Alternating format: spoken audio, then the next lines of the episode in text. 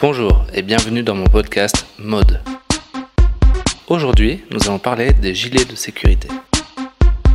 Alors, avant de parler du sujet en lui-même, il faut d'abord se remettre en contexte, parce que la mode, c'est aussi s'adapter au changement du monde. Aujourd'hui, plus que jamais, on vit dans un monde qui est extrêmement violent. Il suffit de regarder la télévision ou juste de regarder par la fenêtre et de suite on voit des scènes de mort, des scènes de torture, des gens qui se suicident par millions tous les jours. Et quand on voit ça, on se dit qu'il n'y en a vraiment aucun espoir.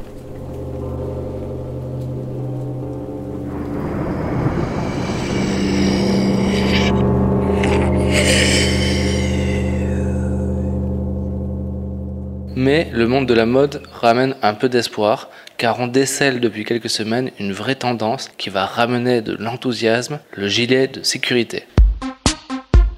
Pourquoi ça? Deux raisons. Tout d'abord parce que le gilet de sécurité est devenu strictement obligatoire pour tous les citoyens depuis le 1er janvier, et aussi parce que ça va venir amener de la gaieté, hein, parce que le jaune fluo donne la rage de vivre.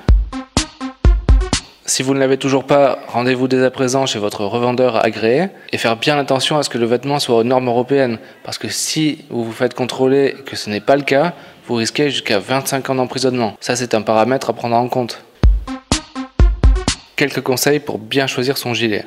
Là-dessus, il n'y a pas grand-chose à dire parce que le gilet de sécurité n'est disponible qu'en une seule taille unique et qu'il est le même pour les hommes, les femmes et les enfants. Donc ça, ça va venir vous libérer l'esprit des questions habituelles et ça, c'est tant mieux. Quel est le rôle du gilet de sécurité dans la mode? Pour ceux et celles qui n'auraient toujours pas compris, le gilet est obligatoire, donc la question ne se pose pas. Mais on peut se demander comment il influe sur les esprits. Et là, je vais vous recommander un ouvrage qui personnellement m'a totalement transporté. Donc ça s'intitule Le gilet de sécurité et autres VHV, qui veut dire vêtements de haute visibilité. C'est un bouquin qui traite non seulement de théorique, mais qui parle aussi de la dimension intime qu'on a par rapport aux vêtements pour se l'offrir, il faut quand même débourser 230 euros, donc c'est pas donné, mais le livre fait 2000 pages et on y retrouve de très belles illustrations réalisées par le maître monsieur Pablo Picasso. Voilà, l'émission se termine ainsi. Demain, nous partirons à Sydney, en Australie, pour analyser les résultats financiers des maisons de retraite. Une belle journée à vous et à demain